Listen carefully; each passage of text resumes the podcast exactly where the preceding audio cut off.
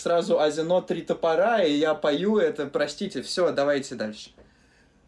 Ты такой, а как поднять? И я такой, мне говорят, типа, а, а как поднять бабла? Пиздец. Ну, все, давайте.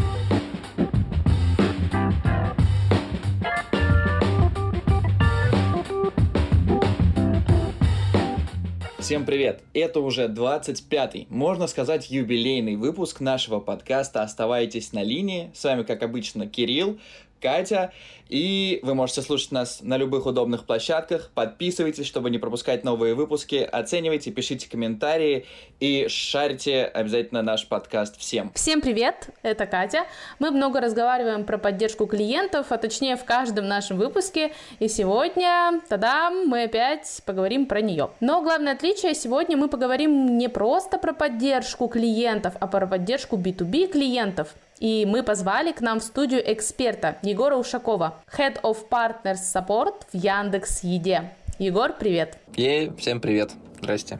Расскажи немного про себя, про свой бэкграунд и чем ты вообще занимаешься. Um, я в еде, на самом деле, с самого основания. Еще мы начинали с командой работать с Uber Eats, если вы помните такой сервис. Э, работали еще там, поэтому все это время, уже долгих Четыре года я работаю в доставке еды, и мы вместе с командой делаем так, чтобы у людей появлялось больше свободного времени на свои дела. Мне кажется, что это основная идея нашего, нашего такого бизнеса. Я отвечаю за все, что связано с э, удовлетворенностью ресторанов, и начиная от поддержки Э, заканчивая их э, там, развитием, наверное, так можно сказать. Ты работаешь только с ресторанами или с э, посредниками, которые предоставляют вам курьеров тоже?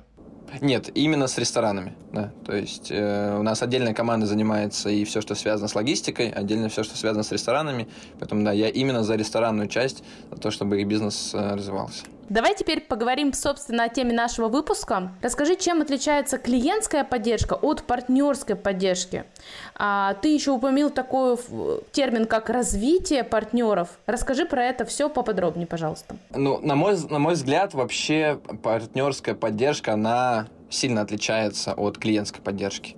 Хотя, наверное, вокруг когда я там смотрел различные вебинары и конференции, которые существуют, чаще все-таки люди говорят о клиентской поддержке. Мне немножко обидно становится за партнерскую часть, потому что там много своих э, нюансов, особенностей и интереса, с чем можно работать. Поэтому, да, я думаю, что там, в общем-то, разница большая. Ну, первый основной нюанс все-таки это то, что любые партнерские отношения, они подкреплены договором, да, они связаны официальными документами, и это накладывает свои определенные отпечатки на взаимодействие, в том числе и санкции, которые может понести любая из сторон.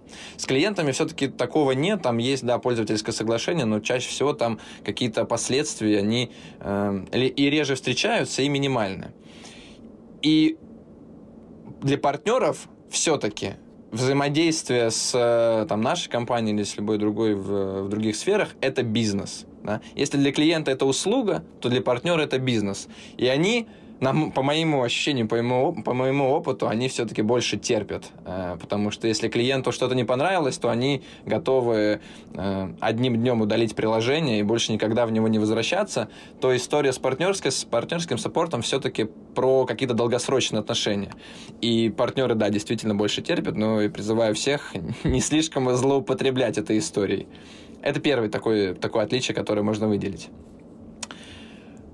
Второе отличие я назову эм, частотность пользования.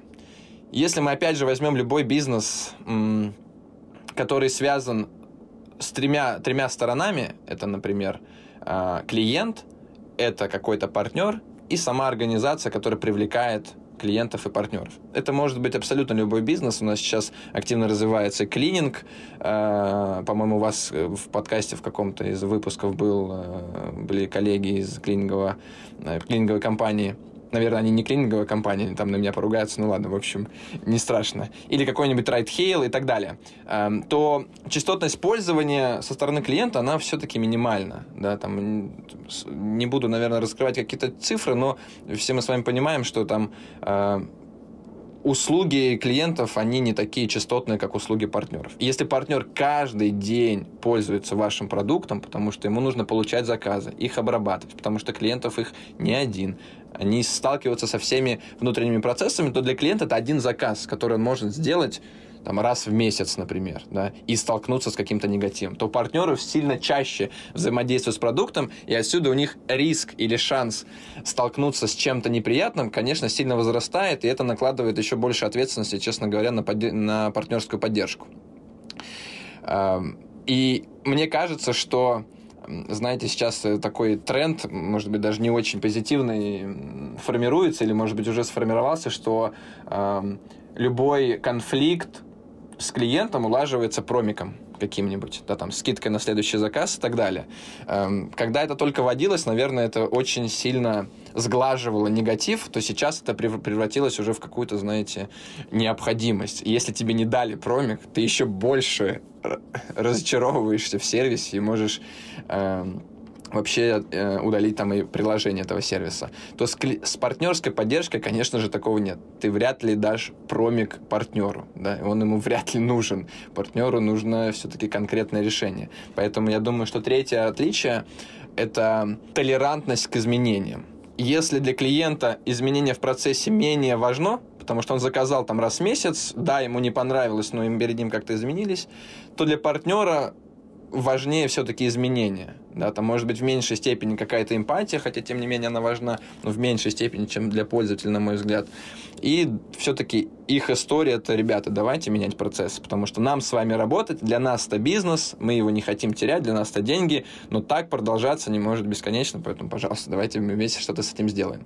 Поэтому я думаю, вот три таких основных э, отличия, которые можно выделить. Есть еще четвертое, который можно отметить, это вот, на самом деле связано с, с предыдущими, что мы строим с партнерами все-таки долгосрочные отношения, а долгосрочные отношения это не просто э, мы тебе дали заказ, ты его принял, ты его выполнил, если что, спросил у нас, э, как работать, например, или там с какой-то сложностью столкнулся, связался с поддержкой, тебе помогли.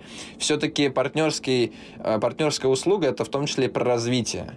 И, на мой взгляд, мало сервисов, которые уделяют, наверное, внимание этой части, потому что это требует экспертизы, это требует бюджетов тому, чтобы научить и понять, а как мы можем и развивать наших партнеров, если их не 100. Там, если их там, условно, 10, 15, 20, то, конечно, мы можем выделить каждому, там, условно, какого-то аккаунт-менеджера, который будет заниматься именно тобой. Но когда у вас десятки тысяч партнеров, то, конечно же, каждому аккаунт-менеджеру выделить сложно. Но это же не значит, что потребность в этом отсутствует, что она с ростом количества партнеров, эта потребность уменьшается. На самом деле нет.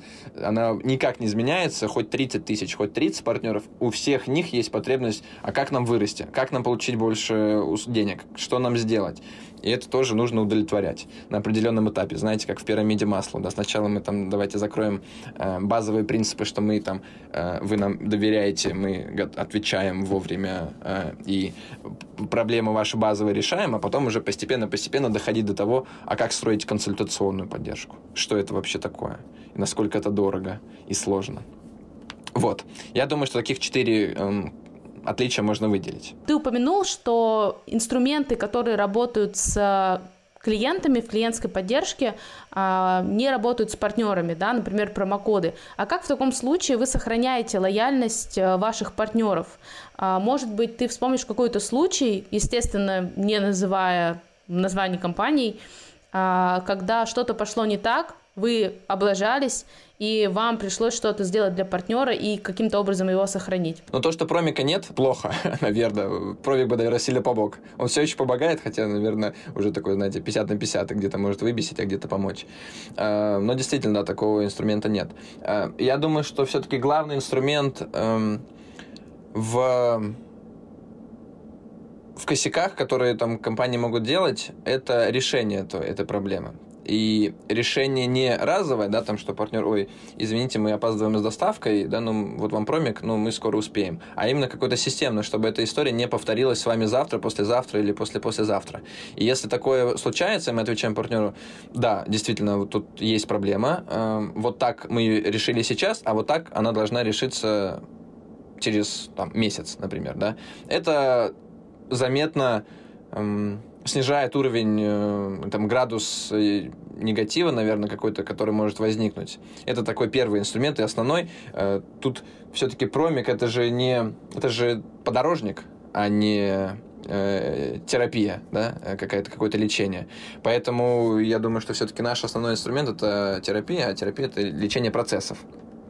Второе, у нас один из инструментов на самом деле есть что если мы где-то облажались, то у нас есть желание, может быть, даже загладив эту вину, дать что-то экстра, дополнительное, что не связано вообще с текущей ситуацией. Ну, например, для всех партнеров же в любом случае важна, важна прибыль или важны э, новые заказы, да, там в нашем случае. И мы можем им либо, а, провести какую-то консультацию, создать, создать для них какой-то э, руками отчет, да, операционный, который может им открыть какие-то вещи, показать новые инсайты, да, которые они, может быть, они и могли его запросить в целом, да, но, может быть, они даже не задумывались об этом, что им это может помочь, а это достаточно может сильно изменить их операционку и, на самом деле, увеличить количество заказов. Ну, или на самом деле есть э, разные инструменты, в том числе и там мы оказываем и проводим фотосессии, э, организовываем. Мы, у нас есть и акции различные, поэтому какие-то истории там либо с дисконтами, либо с бесплатными историями мы тоже можем организовать, если действительно мы там понимаем, что э, эта история должна партнеру помочь и сгладить э, негатив. Ты сказал о том, что э, клиент может даже не знать, что вы можете ему предоставить какую-то услугу. А как вы в таком случае э, работаете с клиентом? Как вы вообще узнаете об их потребностях и об их болях? Какие у вас э, есть, э, может быть, отделы, да, которые отвечают за обработку там, входящей информации? Кто-то, может быть, сам ножками ходит э, к партнеру, выясняет у него, как вся информация это собирается, как вы с ней работаете в итоге, как вы такую аналитику проводите по партнеру. Вообще сейчас то, что я вижу, по крайней мере, на рынке, это то, что растет спрос, популярность, там, знаете, у таких позиций, как Customer Experience, Customer Success. Все вот эти вот модные слова, э, которые большинство не, не знает, что не значит, и чем они различаются. У вас даже был выпуск, кажется, на этот счет, э, чем отличается Customer Support от Customer Success. Так вот, в нашем случае, неважно, как называется позиция, это уже, в общем-то, второстепенно, а важно, что это должен быть человек, который финально отвечает за кастомера. Он не, не, не финально отвечает за процесс качества, он не финально отвечает за саппорт. Нет, именно тот, кто отвечает за кастомера. И мне кажется, вот здесь, ну, за кон- конечного потребителя. В нашем случае у нас есть рестораны, у нас есть клиенты, у нас есть логистические партнеры, да, там, и курьеры. И в данном случае, если говорить про ресторанов, то я вот э, отвечаю как раз-таки за experience ресторанов, который которые мы им предоставляем. Мне кажется, что здесь важно сохранять целостность э, процессов. И один человек, который все агрегирует и понимает, как что работает, оно на самом деле решает эту проблему. Э, потому что, не знаю, у вас, наверное, тоже у слушателей, эм, наверняка есть много разных опросов. Тут мы спросим, а как вам поддержка? Тут мы спросим, а как вам в целом сервис? Тут мы еще что-то спросим, а как вам, а как у вас праздники прошли? Я шучу, конечно, но тем не менее. И много разных опросов, и если их спрашивают разные команды, то кажется, что мы получаем много разной информации, разрозненной, каждый ее для себя использует, но другая сторона, там другие коллеги, другой бизнес про это даже ничего не знают, хотя могли бы какие-то инсайты для себя использовать. Поэтому здесь ключевая история, чтобы все-таки был один, одно входное окно, которое понимает, а как experience партнеров выстроен. Для этого мы используем несколько инструментов. Но первый инструмент это Customer Journey Map. Это путь, который проходит ресторан там на разных этапах можно его рисовать. Ну и давайте возьмем обобщенный от подключения, от вообще идеи подключиться до э, работы с нами там уже какое-то продолжительное время. И вот на этих этапах нужно понимать, а какие есть сложности, какие есть боли и что мы можем полечить. Э, вторая история – это верхнеуровневые метрики, которые на мой взгляд, важно замерять с точки зрения удовлетворенности, да, потому что есть верхнеуровневые метрики, а есть метрики нижнего порядка. Вот верхнего уровня это примерно NPS, это примерно какой-нибудь CSI, да, это метрики, которые в целом дают нам понимание об, об удовлетворенности любых процессов. Это и поддержка, и бухгалтерия, это и приложение, это, это и так далее, и так далее, и так далее. Много вообще прибыль, например, насколько они довольны выплатами, э, деньгами, объемом. Эм, можно запрашивать с помощью NPS. Я, честно говоря, вот если мы говорим, кстати, про различия в поддержках, я не верю, что NPS — это партнерская метрика, потому что когда мы спрашиваем, а насколько вы порекомендуете сервис своему коллеге, что ли, ресторану в нашем случае, то можно ответить, конечно, я порекомендую, потому что вы топовый сервис.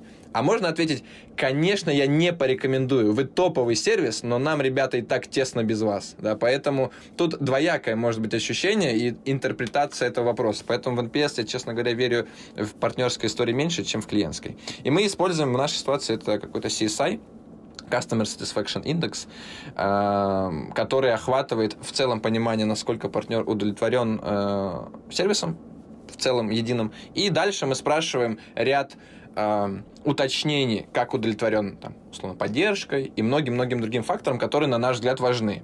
И мы получаем ответ, метрику, мы можем ее раскладывать абсолютно в разных форматах, как у нас регионы отвечают, а как у нас э, партнеры разного сегмента кухонь, и смотреть, а где что, там, разного срока жизни на платформе, как отвечают те, кто всего лишь месяц на платформе, те, кто год, и смотреть, какие у нас есть инсайты с этой точки зрения, какие-то там изменения внедрять. Это вот метрики верхнего порядка, которые мы используем для того, чтобы в целом оценить experience, э, с которым сталкиваются наши партнеры. И есть метрики нижнего порядка, вы тоже, наверное, эм, не раз и в выпусках своих обсуждали. Это тот же самый э, XAT, да, но в нашем случае мы его немножко переформулировали, он называется PSAT, Partner Satisfaction, вот, э, чтобы не путать, потому что у нас клиентский тоже есть.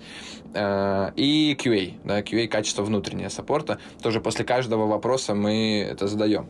Ну, кстати, вот, наверное, хочу еще добавить одну историю, что э, когда мы говорим про клиентский support, то мы говорим о том, что чаще всего этот support оказывает именно колл-центр – ребята там первой или второй линии, там, ну, там максимум, наверное, техподдержка еще вступает в бой. То, то когда мы говорим о партнерской поддержке, то здесь колл-центр, он все-таки не обладает теми знаниями э, бухгалтерскими, которые необходимы и ладно знаниями, но еще и доступами, конечно же, да, там ко всем выплатам и деньгам. Поэтому у нас есть отдельный, отдельная команда, которая занимается бухгалтерской поддержкой. У нас есть отдельная команда, которая занимается контентом. У нас есть отдельная команда, которая занимается фотографами, да, и фотографиями на, на платформе. Это все саппорт. И здесь очень важно не запутать партнера куда ему, с какой историей обратиться, и не запутать себя, и контролировать качество каждой из этих направлений. Поэтому мы вот здесь используем и, там, и PSAT наш, и QA в разных направлениях, чтобы понимать, а как разные звенья работают, потому что в конечном итоге это один сервис, который мы партнеру оказываем, и он должен быть классным на всех уровнях. Погоди, я правильно понял, у вас есть команда фотографов, которая ездит в рестораны и типа делает фотки блюд? Э, ну, все верно, да. Фото фотографы не, на, не наши, у нас с ними, они не, не в штате, да, но тем не менее, они действительно оказывают, ага. действительно, ну, да, да, они оказывают услугу. Ну, потому что фотки все-таки это очень важная, важная часть experience а клиента. Не, я как раз всегда думал, ну, когда листаю ленту, прости, что перебил, я просто забуду, я туповат. Я вот всегда, когда листаю ленту в еде, а я, по мне видно, что часто ем, думаю, блин, ну, такие классные фотографии у всех, и, ну, неужели они сами так все клево делают? Ну, некоторые действительно сами делают, да, да. Есть классные фотки у ресторанов. Э, там, где у ресторана нет возможности этим заниматься или там желание этим заниматься, мы тоже можем помочь организовать эту фотосъемку, да, действительно, по всем нашим там стандартам. Мы, на самом деле большое внимание фотографиям уделяем. Они влияют как на эм, experience пользователя, Потому что все-таки, когда ты видишь, что фотки нет, у тебя одни впечатления, когда ты видишь плохую фотку, это другие, когда ты видишь классную фотку, это третьи. Но они влияют и на количество, в том числе и заказов, потому что кажется, наверное, что э, чем вкуснее фотография, тем больше шанс, что ты попробуешь.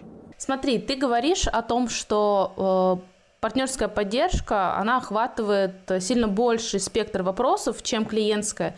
Из-за этого, естественно, какого-то одного колл-центра недостаточно. А как в итоге у вас это организовано? Клиент сам знает, куда ему обратиться, или все-таки есть какое-то одно входное окно для него? На самом деле он может обратиться в любое окно. И если он обратился с вопросом, ну, там, не тем, то мы ему поможем обратиться в то окно. Да? То есть на самом деле здесь мы немножко ну, себя обезопасили тем, что даже если партнер там спутает, э, что тоже случается, конечно же, то мы его направим куда нужно. А, при этом у нас есть базовая точка входа все-таки это наш э, колл-центр, это наш саппорт. Он уже направит в нужные отделы 100%, либо сам поможет, либо уже подскажет, куда посмотреть, а если сам не справится, то он подскажет, а где стоит эм, э, написать, обратиться, чтобы ему помогли. Или даже сам заполнит эту заявку, сам проконтролирует и сам потом выдаст ответ. Э, поэтому пока у нас нет действительно единого окна, да, это очень э, желанная история, которую мы хотим. Сейчас единого, единое окно существует, это наша поддержка. Э, колл-центр, да, они там могут либо сами решить вопрос партнера, либо э, направить туда, где ему помогут решать, либо даже сами это сделают и вернутся с ответом. Но этот, эту точку входа мы сейчас хотим усовершенствовать все-таки, потому что мы видим, что э, случается путаница, да, мы там направим, но это тоже же про подорожник, а путаница-то случилась, и нам надо путаницу попробовать решить. И вот эту путаницу мы распутываем. Э, надеюсь, что скоро вот уже эта ситуация изменится, и мы решим этот вопрос. А, а вот что касается поддержки крупных партнеров, да, там возьмем какую-то большую сеть, начинающуюся на букву М, а заканчивающуюся на, на букву С? С? Я угадал? С. Да, желто-красного цвета.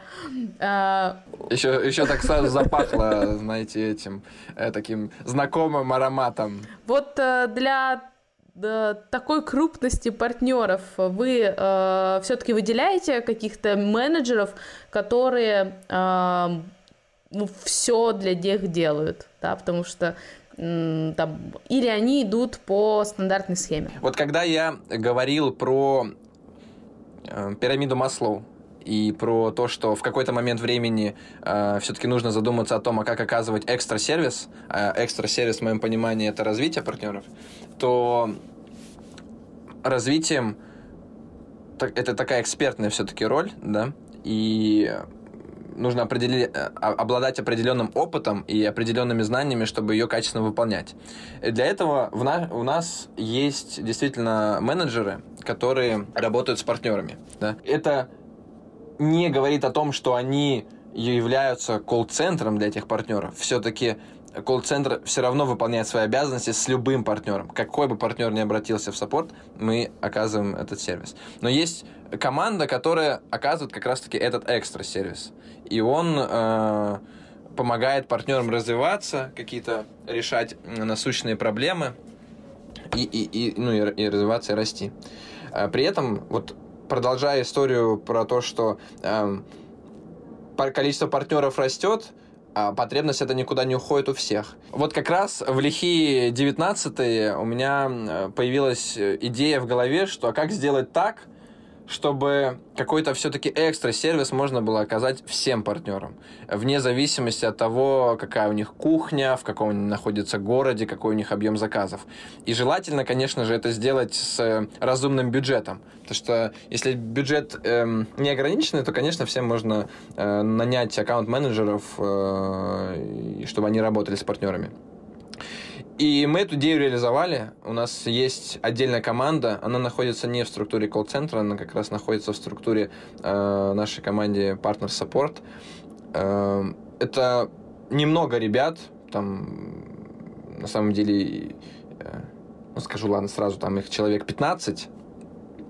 Э, это те ребята, которые решают самые, самые, самые, самые, самые, самые и самые сложные обращения, да, потому что, как я уже сказал, у нас есть и бухгалтерия, контент, и должен быть все равно один кто-то, и это не L2, да, в любом там колл-центре, который знает все эти процессы, и если что-то пошло не так на любом из них, он мог это все быстренько связать и выдать результат. То эта команда, она в том числе помогает и с развитием. Она способна составить операционный отчет, посмотреть, а почему, может быть, партнер не растет, какие ему можно дать рекомендации для роста, что, что же сделать такого, чтобы пользователи этот ресторан полюбили и начали в нем заказывать. И вот благодаря этой команде, благодаря э, команде, на самом деле, она не такая э, старая, ну, мы, в принципе, мы молодые, молодая компания, ну, и, и команда еще более молодая, и за это небольшое время, на самом деле, нам удалось э, построить экспертизу э, команды удаленной, которая способна действительно помочь партнеру решить его экстра запрос на тему денег, поговорить с ним на одном уровне, да, как партнер с партнером, о том, что какая бизнес-модель, а как Э, что можно сделать все-таки, чтобы мне зарабатывать больше. И они это способны делать. Поэтому да, там, если мы говорим о каких-то конкретных партнеров, то у них есть менеджеры, которые им помогают, но эти менеджеры есть у всех. Если вы нам на любое, просто любой канал напишите, ребята, а как мне поднять количество заказов? Что мне вообще сделать? То мы тебе обязательно поможем, вне зависимости от того, есть у тебя менеджер, нет у тебя менеджер.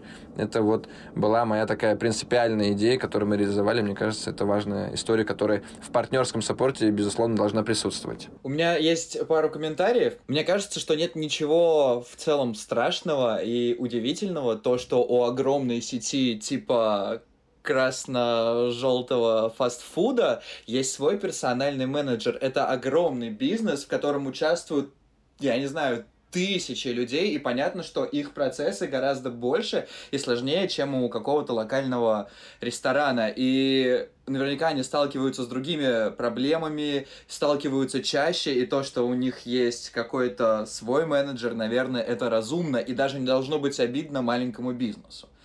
Это э, первый комментарий. А второй комментарий, он совершенно не по теме нашей сегодняшней встречи, но ты несколько раз за время э, своего рассказа сказал фразу а как поднять, и у меня срабатывает ебучий маркетинг, сразу Азино три топора, и я пою это, простите, все, давайте дальше. Ты такой, а как поднять? И я такой, мне говорят, типа, а как, а как поднять бабла? Ну, все, давайте дальше. Так, ладно, все. Так. Кстати, Витя Ака, он же из Кузбасса. А, я сам из Кузбасса. Наверное, поэтому, поэтому у меня такой сленг. Так. Не, дело не в сленге, это вот просто реально два, там, три слова, точно так же, как э, в том треке, в той рекламе, и все, и оно срабатывает. Это, наверное, пример какого-то охренительного маркетинга, потому что, ну, ну или у меня проблемы какие-то просто. Ну, это был бы охренительный маркетинг, если бы ты был бы клиентом уже их. А то, что ты просто помнишь, ну, как бы это никакой выгоды им не дает.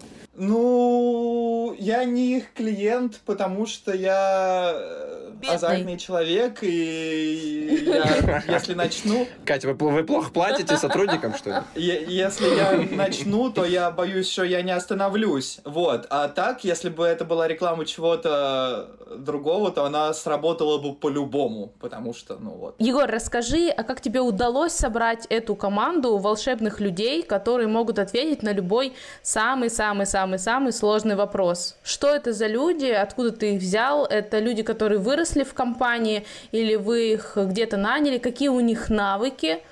что они знают, э, каким образованием они должны обладать, чтобы мочь ответить на все-все-все вопросы, тем более связанные с бизнесом что довольно специфично на самом деле. Я, может быть, приукрасил, что они могут ответить на все-все-все вопросы, а, но если они не знают ответ на какой-то вопрос, сто процентов они этот ответ найдут.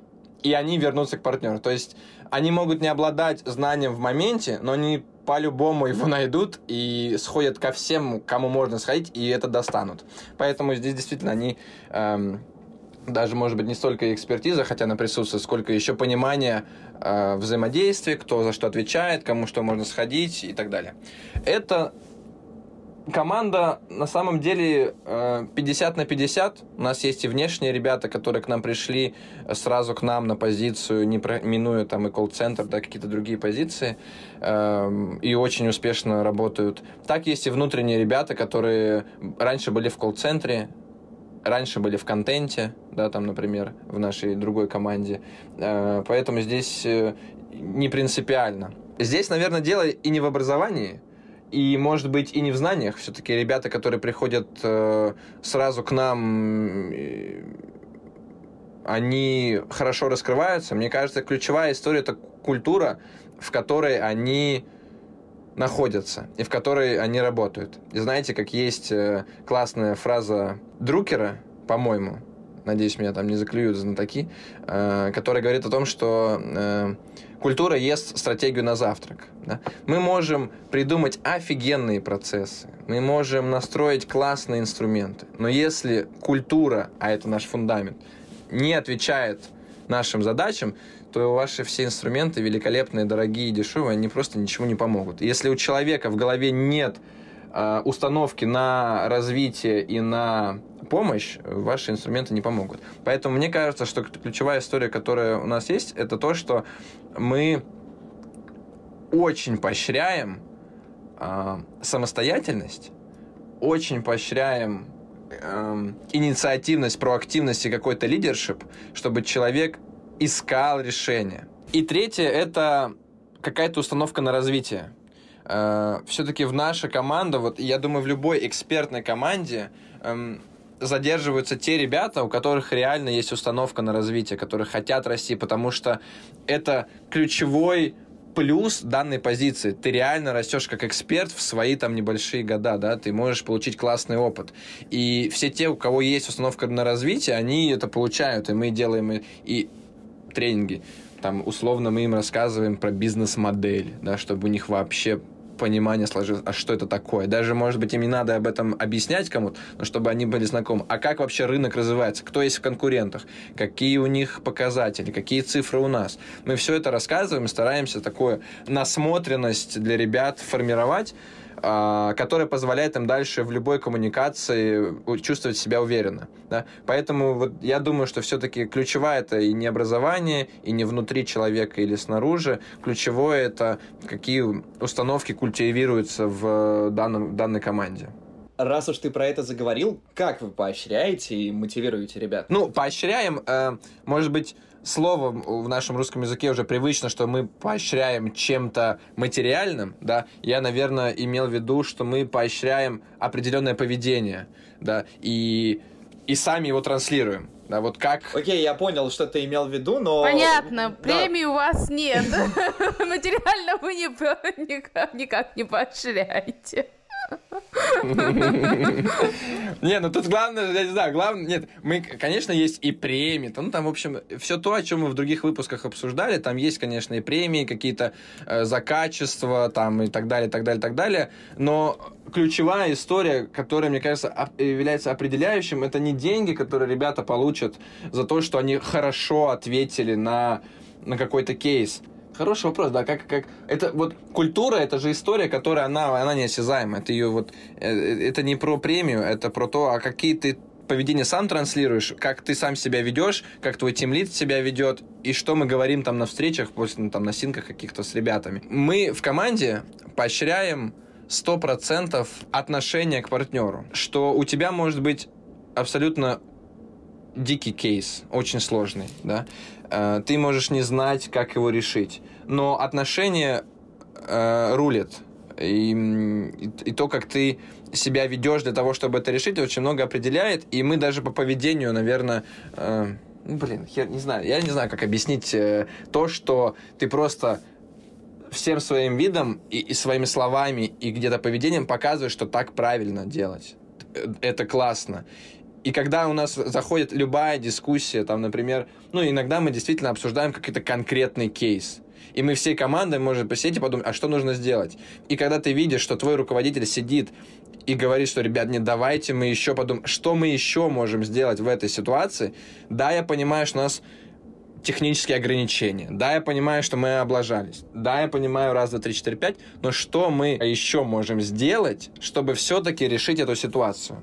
И мне кажется, вот это ключевая история, которая говорит о том, что как мы поощряем э, подход к работе. Хорошо, что ты к этому подвел. Наверное, будет последний вопрос. Надеюсь, его не вырежут. Расскажи про какой-нибудь самый адский кейс один из. Я, кстати, спросил, я послушал же ваш почти уже два с половиной сезона, я сейчас дослушиваю. Я так и знал, что у меня этот вопрос будет. Я такой говорю, ребят, напишите мне несколько кейсов, которые я сам мне ничего не могу уже вспомнить какой-то кейс. Мне написали, мне ничего не понравилось. Um, у нас есть э, процесс, когда партнер э, продает свой бизнес, а кто-то другой его покупает. И он хочет сохранить название, но сменить юрлицо, какие-то реквизиты. И в данном случае мы создаем новый аккаунт. И, партн... и рейтинг ресторана обнуляется, да, потому что это там новое юрлицо, скорее всего, новый там владелец или что-то в этом роде. А, и партнер обратился к нам с просьбой, а можно ли рейтинг вообще сохранить, пожалуйста. А, и мы ему ответили «да». Хотя мы не могли, да, там либо ошибка оператора, там, либо, может быть, где-то ошибка в логике. Но мы ответили ему «да», и рейтинг обнулился. Конечно же, это был лютый негатив, но мы могли ему сказать, ну, как бы, сори, мы вот э, облажались, держи промик, да, как мы с вами вначале обсуждали, и, и, и забыть эту историю. Но ребята, опять же, возвращаясь к нашей истории про подход, и, и то, что мы стараемся все-таки культивировать, ребята э, ходили к разным отделам, дошли вплоть до разработки, хотя до нее дойти очень сложновато. И через 7 кругов ада рейтинг партнеры вернули. Да, здесь есть несовершенство процессов, да, там с технической точки зрения, э, это 100% наша история, которую мы собираемся подчинить, но такое случается. Ну, благо, что в этой истории мы партнеру помогли и его проблему решили. Ну, на, на самом деле, э, я думаю, что класс компании показывает в том числе и то, как она может спокойно и честно говорить о том, где она облажалась, о своих каких-то слабых сторонах. И в этом случае доверие к ней больше. Когда мы рассказываем о своих факапах и о том, как мы их решили. Мы понимаем, что с той стороны тоже люди, и с нашей стороны тоже люди, и а, в какой-то мере это предотвращает потребительский экстремизм, да, когда мы с партнерами общаемся, как будто они нам там что-то должны, а на самом деле э, неспроста же, да, мы называем их не клиентами, а партнерами, потому что мы помогаем растить им, им и бизнес, и они помогают растить наш бизнес, да, поэтому и отношения должны быть здесь совершенно другие. И у меня на самом деле есть еще один последний вопрос, но, наверное, он не совсем относится к нашей теме, просто мне дико интересно, что же больше всего покупают на Яндекс.Еде? какой тип еды. Пиццу, э, роллы или хачапури. Ну, я думаю, что не секрет, э, что в доставке все еще весомую долю занимают и пиццы, и роллы, и, и бургеры. Ну вот э, недавно, там буквально, наверное, э, в, там, в конце того года мы проводили исследования и выяснили, а какие блюда самые популярные. Интереснее, что заказывают в конкретных регионах. Что, например, Санкт-Петербург это единственный город-миллионник, где хачапури по-мигрельски популярнее по-аджарски. Мне кажется, это, это просто это просто нонсенс. Мне кажется, в России никто не знает хачапури по-мигрельски. Они все заказывают по-аджарски эту лодочку, например, да. Это было про, про, про, про хачапури. Например, в Иркутске или в Новосибирске топ это позы. Знаете позы? Ели когда-нибудь? Нет. Нет? Не знаете, что такое поза? Нет. Ну, эм, меня там, может быть, тоже специалисты заклюют, но я бы это сравнил с мантами. Там манты, например, э, хинкали, вот, позы э, едят вот в Новосибирске почему-то, вот, а в Барнауле манты как раз. Поэтому здесь вот есть интересные, интересные такие региональные именно предпочтения, где что любят поесть. Спасибо большое, что пришел. На этой вкусной ноте, я думаю, мы закончим. Всем приятного аппетита, хорошего настроения и крутых партнерских продаж. Пока-пока. Партнерского сервиса. Не продаж. Ну, продаж Зачем... тоже. Ну, продаж тоже, да. Ну, сервиса, да. И сервиса, партнерского сервиса. Всем пока.